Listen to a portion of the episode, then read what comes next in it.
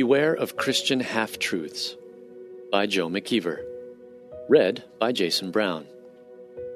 Today's verse comes from Titus 2:1. But as for you, speak the things which are proper for sound doctrine. We hear them all the time. Something about these oft-repeated claims just does not seem right, we think. Here is a big one. Christianity is not a religion, it's a relationship. It sounds right at first, but it's wrong. Ask yourself one question. As a follower of Jesus, that is, one in a relationship with him, would it be all right if I joined a religion and became a Buddhist or Taoist or a Jew or a Muslim? After all, as a Christian, I'm not in a religion as such, according to this thinking, and there would be no reason not to. Of course, those religions are incompatible with the way of Jesus Christ.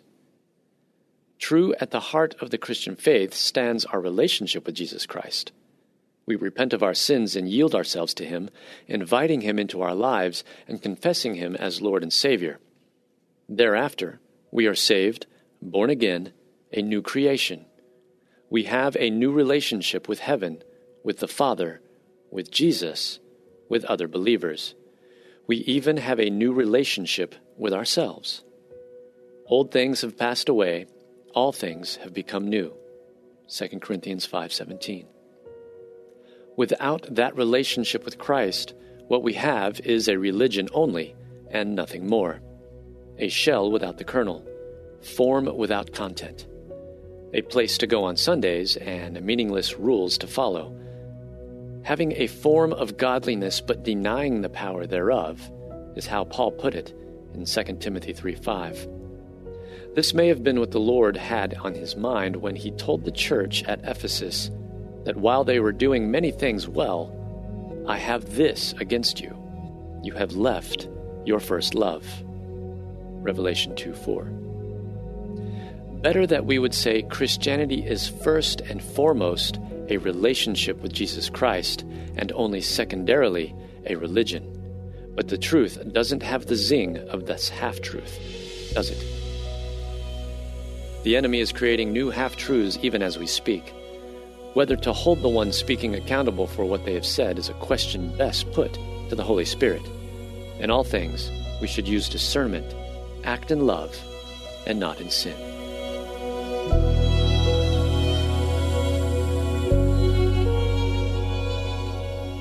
Hey everyone, thanks for listening to Your Daily Bible Verse, a production of the Salem Web Network. If you enjoyed what you heard today, we'd love for you to head over to iTunes and rate and review our podcast. It really does help people find us. This episode was produced by our managing editor, Kelly Givens, and recorded and edited by Stephen Sanders. Be sure to come back tomorrow as we examine more of God's Word.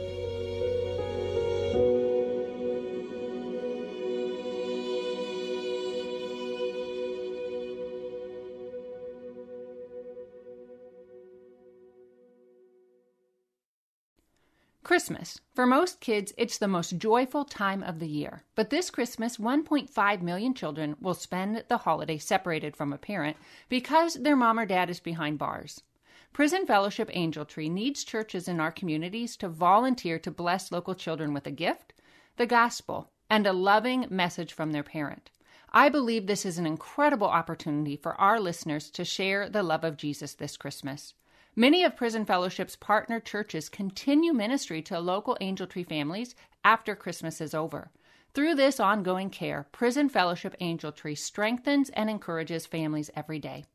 Angel Tree wouldn't be possible without the help of faithful volunteers. If you're ready to make an eternal impact in your community, please register today at angeltree.org/church. That's angeltree.org/church.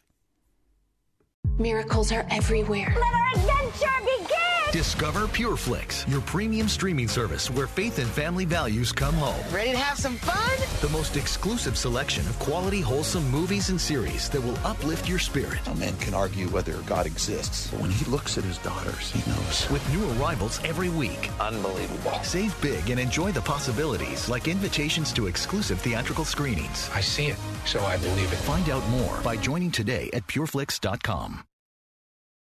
Have you ever considered yourself a messenger? I mean, you are called by God, and aren't we all praying the big prayer, "Here I am, Lord, send me"? So if we put two and two together, you've got a message to deliver, my friend. Whether it's mics like this, bookshelves around the world, stages to take, art to make, or businesses to build, it's time we start testifying truth, unashamedly, creatively, and in love. My name is Tamara Andress, the host of the Messenger Movement Podcast, which is designed to catalyze Christians to speak, write, build, and testify. I use my mic like a machete, so if you don't like to get your toes stepped on or pushed off cliffs to finally jump on in with Jesus, I may be too much for you.